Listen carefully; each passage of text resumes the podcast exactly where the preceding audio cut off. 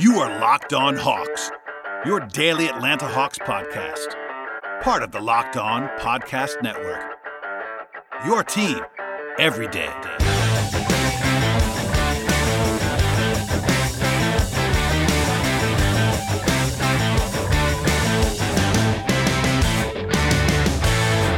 Hello, friends, and welcome to episode 444. Yes, 444, you're hearing that correctly, of the Locked On Hawks podcast.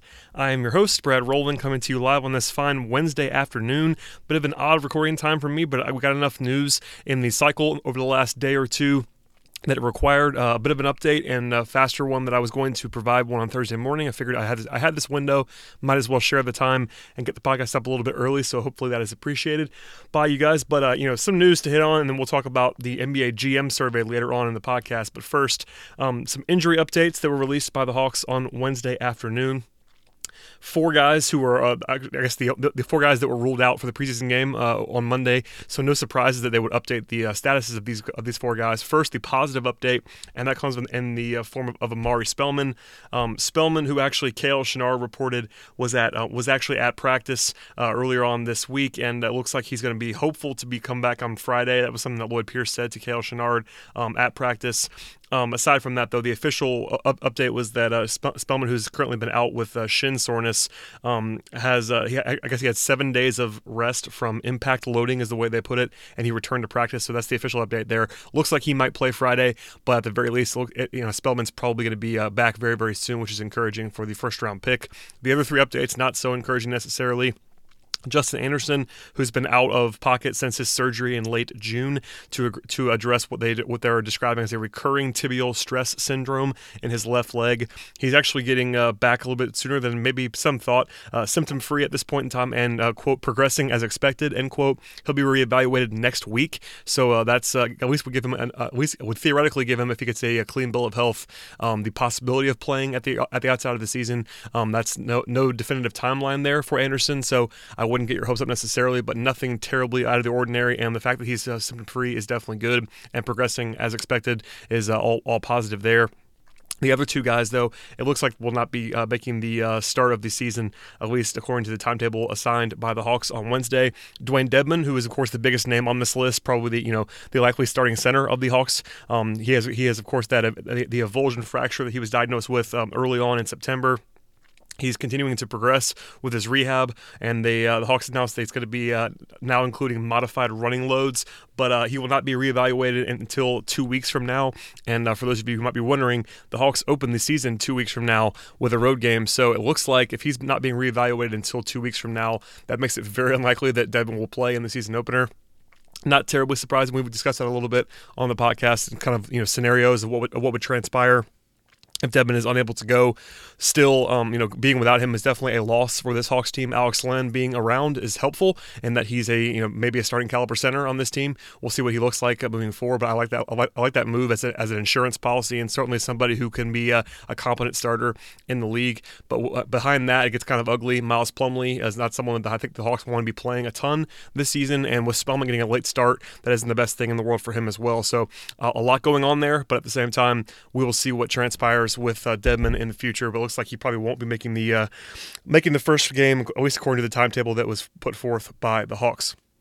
Uh, last but not least, Daniel Hamilton. He actually he had the uh, shoulder injury that was discussed um, earlier in the offseason, and it's a situation where um, he will also be reevaluated in two weeks. He had the tear um, in his right rotator cuff. He did not have surgery, but he's uh, trying to rehab, and he'll be back in two weeks in terms of a reevaluation. But I think that's probably the most serious injury, at least on paper, of all four. And uh, just like Dedmon, same period of time there in terms of re- reevaluation. So that that would be again very very unlikely that either one of those guys would, would be able to play when the season opens in two weeks from now. So, uh, you know, not the greatest injury updates in the world, but something that the Hawks had to do. Um, you wanted to at least keep uh, people abreast of what's going on, and that's the sort of situation at this point in time. Um, no, no, surprises, but no one coming back uh, rapidly outside of potentially Omari Spellman maybe on Friday. We'll see what happens in the near future. Um, the other bit of news that's out there uh, was that Cole Aldrich is no longer a member of the Hawks. Uh, he was he was formally waived earlier on on, on Tuesday. Um, Cole Aldrich apparently um, at least according to some reporting from Jeff Goodman of Stadium, formerly of ESPN. Before that, uh, he reported that Aldrich is uh, likely to play in China, and that was before the Hawks waived him. Later on in the day, he did wa- he, he, he was waived. Uh, kind of amusingly, that report hit in the morning, and Aldrich was at practice later on that day. That was reported by Kevin Chouinard, who was on, who was on the scene at practice, um, which is kind of an interesting confluence of events. And then, of course, he was waived later in later in the day to kind of confirm that. Uh, Chris Vivlamore of the AJC noted this week that the Hawks could be uh, something, um, could be bringing in someone with, with sort of a G League slant. I will say uh, the Hawks will be able to guarantee that a player could go to Erie by setting it up correctly, and that would be the reason that they might want to add a player to the roster. They, of course, don't really need someone right now. Um, and honestly, signing someone at this point in time that actually makes the opening day roster in Atlanta would be very, very unlikely. But if you were, if you uh, realize that players can't be signed directly to Erie, they have to go through the G League draft, but they can sort of get around that by signing the Hawks. The Hawks sort of get around that by signing the player to a to sort of the correct way, giving him the correct dollar amount, uh, sort of the you know meeting that minimum threshold, bringing them to bringing them to training camp, and as a result of that to get creative and, and uh, making sure that a guy got to Erie the way that they wanted to do that. So nothing yet on that front, but as of now, it looks like the Hawks are going to roll with 19 for a little bit, which is probably plenty enough. And you know, eventually in the next couple of weeks, they're going to have to cut down to, to 15 plus the two two way, so really 17. Um, you know, likely, um, I would say R.J. Hunter is probably the most likely cut. If they if they had to keep somebody, it might be Thomas Robinson over someone else on the roster. I wouldn't uh, really know who that's going to be at this point in time. We'll see how we'll see how everything shakes out with Hamilton's injury and Dorsey and all that fun stuff, but we will see in the future. But for now, Cole Aldrich is no longer around. He's been officially waived and is no longer on this roster. Um, moving on, we can talk about um, a lot of stuff with, with the GM survey that I want to at least hit on before we get out of here. But before we get to that, I do want to talk to you about the good folks at Vivid Seats. We all love a night out, whether it's seeing our favorite band in person or being there in the crowd to cheer on our favorite team. And with Vivid Seats, you can attend the concert, show, or even sporting event of your choice at a fantastic price. Vivid Seats is the top source for tickets for all live events that you want to go to, and that is headlined this week by the chance to attend the Braves playoff game over the weekend over there at SunTrust Park. That is one that I'll be in the building for. I'll be using Vivid Seats to get there. Uh, you can sort by price or look for seats in the section or even the row of your choice. And to make things even better, Vivid Seats is giving listeners an exclusive promo code for new customers to receive $20 off of orders $200 or more to save even more money on your purchase. So, Go to the App Store or Google Play or download the Vivid Seats app. Promo code locked on. That's use use this promo code. It's locked on for twenty dollars off of orders two hundred dollars or more as a new customer of Vivid Seats. Every single purchase is backed by one hundred percent buyer guarantee. So for, for for the biggest concerts and games and hottest theater tickets and more, Vivid Seats has absolutely everything that you would want in, in the ticket buying space. So download the app, enter promo code locked on. One more time, that's locked on for twenty dollars off of two hundred dollars or more order as a new customer of Vivid. Seats seats. And we're back to talk about the GM survey. A lot, lot going on with the GM survey. you know, the Hawks are usually um, more prominently involved, I would say. This year, uh, just for those of you that don't know what this is, every single year, John Schuhmann of NBA.com releases a survey of 40, I believe it's 49 questions that he asked of all 30 general managers. Um, my guard is always up as to who's actually answering the questions, whether, whether it be the GMs or their their assistants or somebody in the front office. But uh, the questions are asked to the GM with the only caveat that you cannot vote for your own player. So that's something that has to be out there on any of these awards. You can't you cannot vote for your own player. Um, so that's something that again needs to keep kept in mind to, uh, to be sure. But uh, you know, I guess a couple of Hawks things that are at least worth discussing on this list. Uh, both Kevin Huerter and Omari Spellman got votes as uh, most likely to be a draft day steal. Um, outside of the top five or so of these awards, you do, not, you do not know just how many votes guys got, but they were both included in the others receiving votes category. No big surprise there. I do think Kevin Huerter is someone who guys like a lot across the league. Um, you know, him falling to 19 wasn't necessarily a huge drop, but at the same time, a lot of people had him in the top 15, 16 players on their draft board. So having him be, be a steal would not be the craziest thing in the world. And Huerter is a guy who I thought was definitely a, a pretty appropriate, um, you know, pick at number 19 overall. So that's uh, not a surprise. Spellman uh, was a little bit more of an eyebrow raise for me. I thought that was a reach when it happened, and said this, said as much on the podcast. So to hear, uh, hear, I guess, read that um, some some people have him as a draft day steal was a little bit surprising to me. I was surprised he went in the first round, but that does speak to the fact that I think in general and what I've heard around the league is that. Um, teams, at least a few teams, were high on Spellman, uh, at least higher than I was to be sure on Spellman, which isn't a huge surprise. I was pretty low on him, but at the same time, you know, hearing hearing at least seeing some votes, um, some non-Hawks votes for Spellman as a as one of the steals of the draft uh, should probably be, be, probably be encouraging for some Hawks fans that really like his game. And uh, even if it was a little bit surprising to me, um, that's probably a good sign that someone around the league is seeing him in the way the Hawks did. Um, otherwise, on this list, Vince Carter was the only other player that was mentioned by name. Uh, he was uh, an answer to the question of um, which NBA player, at least which active NBA player, would be the best head coach in the league. Again, situation where he, he was only on the others others receiving votes list.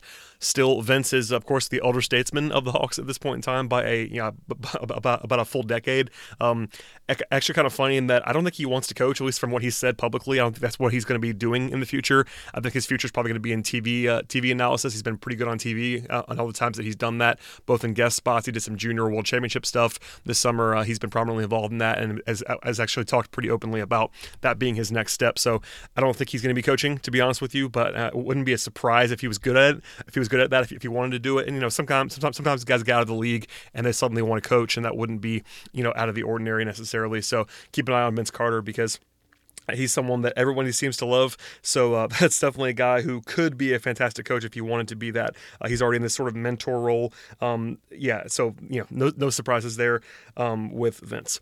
Uh, otherwise, and the GM survey was sort of the bigger headlines. Um, you know, I guess the biggest one we'll say for the end, but a couple of guys that I thought could have been on the list somewhere along, along the way would, would have been pre- pretty reasonable to see John Collins or Taurean Prince on like a breakout list. That was one of the questions: is you know, pick a young player to break out, and neither one of those guys got a single vote whereas players like Kyle Kuzma and Kelly Oubre got votes. Uh, I know Kuzma's in the in the big market. I think he's pretty overrated at this point in time, but Kelly Oubre being on that list ahead of Prince or Collins was pretty surprising. Um, with, maybe not surprising, but pretty frustrating considering both uh, both players are better prospects than Kelly Oubre. Even if you know Kelly Oubre is technically a former Hawk because he was drafted by the Hawks for about two seconds before he was traded away on the night of the Tim Hardaway acquisition. So that's probably the only thing that I would say I would push back on a little bit. Most of the awards are geared towards the top teams in the league, which of course the Hawks are not in that category at this moment. A lot of uh, talk about playoff seeding and top four seeds and best player positions. And right now, the Hawks don't really have any of that kind of stuff on their roster. But you know, that's that. Hopefully, in the near future, that will be uh, changing, and that's sort of a bridge to talk about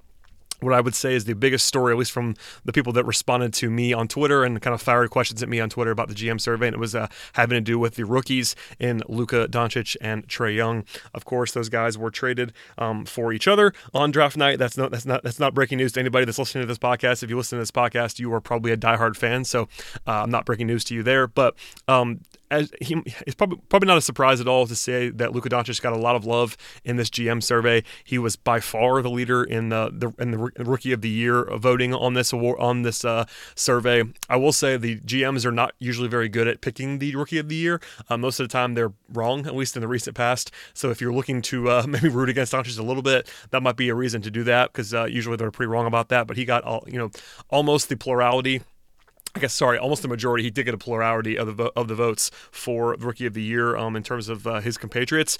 Um, other, elsewhere, he also got some uh, some love um, for actually he got he got a, he got a couple of votes for best international player in the league already, which is absolutely insane. because um, guys like Giannis Giannis exists, um, you know Chris Porzingis exists. There's a lot of guys in the league who are better than him right now that are international players. I, I like Luka, I like Luka Doncic quite a bit, but saying that he's in that class right now is pretty insane. I think it's almost like a willful, willful ignorance kind of thing with that, but uh, that made me laugh a little bit. Uh, other rookies getting some love. Uh, DeAndre Ayton got a biggest steal vote, which is kind of funny. He was the number one pick in the draft. I'm not sure how you can steal the number one pick in the draft, but uh, that one, that one made me laugh a little bit. And also, um, in terms of there was a category for the best rookie in five years. Luka did not win that one. Actually, he, fin- he finished third place behind Ayton and Jaren Jackson Jr. Those were non coincidentally the guys who were the, who were, who were discussed at the top of the draft with the Hawks when the Hawks were had that number three overall pick. Um, all those guys were in the mix. No big surprises there, although Luka was featured prominently. I will say though the headliner from a Hawk standpoint is that Trae Young got no votes on anything. Now, I'm not I'm not overly surprised by that. You know, he's a very, very polarizing player. There are people that like him quite a bit. There are also people that don't like him really at all as a prospect and see him more as a, more as a second tier guy. But still, um, for instance, um, rookie of the year voting, um, both Kevin Knox of the Knicks and Collin Sexton of the uh, Cavs got votes ahead of Trae Young. I would be stunned if either of them won the rookie of the year, whereas I would not be stunned if Trae Young won, won rookie of the year this year. Um, some of that is just deployment, where I think Young's gonna have the ball in his hands and play a lot of minutes, etc.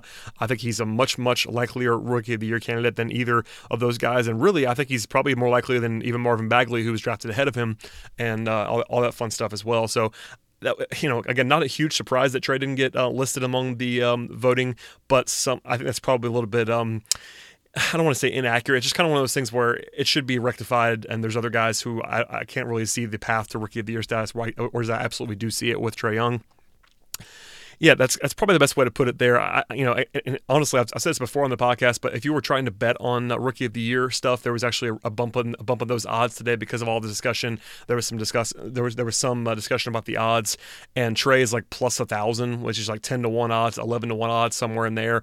Um, I don't think he's going to win it. I wouldn't I wouldn't pick Trae Young to win the rookie of the year, but I do think he has a chance to win the rookie of the year, and that's pretty good odds considering if he starts if he starts day one, which I think he's probably going to at this point in time, or at least play starter starter level minutes, he's going to have a lot of points and a lot of assists, and that does matter quite a bit. So just file that away for the future. But you know, a lot of talk about Luka versus Trae. It's not a new, not a new discussion. Obviously, we've been doing this for you know two, two, three, four months now. So it's one of those things where I'm not surprised by it. I, I do think you know some of the pointing and laughing at the Hawks after this um, was kind of you know wrong, I will say. I've, I've tried to push back a lot on um, some of the overreaction. Uh, as someone, uh, I think if you're listening to this podcast in June, you would know I did not like that trade very much for the Hawks. Um, I thought Luka was the number one prospect in the draft. With that said, I think the reactions have gone way too far at this point in time to the point where I'm now some. I think I'm closer maybe to high on the trade than anything else. Um, you know, Trae, Trae and Luka are kind of the guys that I thought they were going to be at this point in time you know, Luka, Luka, apparently has some uh, some overweight issues when arriving in camp, but all, at, at, the same time, he's gotten rave reviews from teammates and looks like he's going to be uh, the kind of guy that I thought he was probably going to be. Um, Trae has had the flashes that of brilliance that I thought he was going to have. He's had some uh, ugly moments as well, but I think he's an excellent prospect. So no no worries on either side just yet. It's very very early, but I just think the overreactions, particularly on the pro Doncic anti Young side, have been really really strong. A couple of outlets, there's one in particular that I always hear about. Um, people yelling at me for an outlet taking a take um, but yeah, at, at, the same time, I do think they're uh, this sort of adds fuel to the fire around the eve of the season. So nothing to be surprised by there. And of course, Trae's shooting shooting performance the other night. If you didn't watch the game, which most people in the world did not, even people that cover the league couldn't watch the game, um, and they just see the 5-16 uh, performance, all that fun stuff. So it's going to add fuel to the fire. But I will say, uh, Young uh, is underrepresented on this list, at least according to what I think. And uh, I'm, I'm, and there are definitely people that are higher than me on him, including Travis Schlenk. I'm pretty sure Travis Schlenk would have voted for Trae Young for Rookie of the Year if he could have. That, of course, that was uh, one of the, that's why I emphasized at the top of this thing that guys are not allowed to vote for their own players. But yeah, that's going to do it for, for today's podcast. But I, we check out that NBA GM survey. We, we link to it on PeachtreeHoops.com. I wrote a little bit about it, nothing nothing super in depth, but uh, just kind of poking around and as, as to what transpired there. And um, you know all the injury updates, everything that you need will be on my Twitter feed at BT Rowland at at Peachtree Hoops is also the the site that I'm the editor in chief of. All that fun stuff. But subscribe to the podcast. Um, please do that. Apple, Apple Podcast, Stitcher, TuneIn Radio, Google Play, um, you know Spotify, all those fun places. And uh, we'll see you guys later on in the week.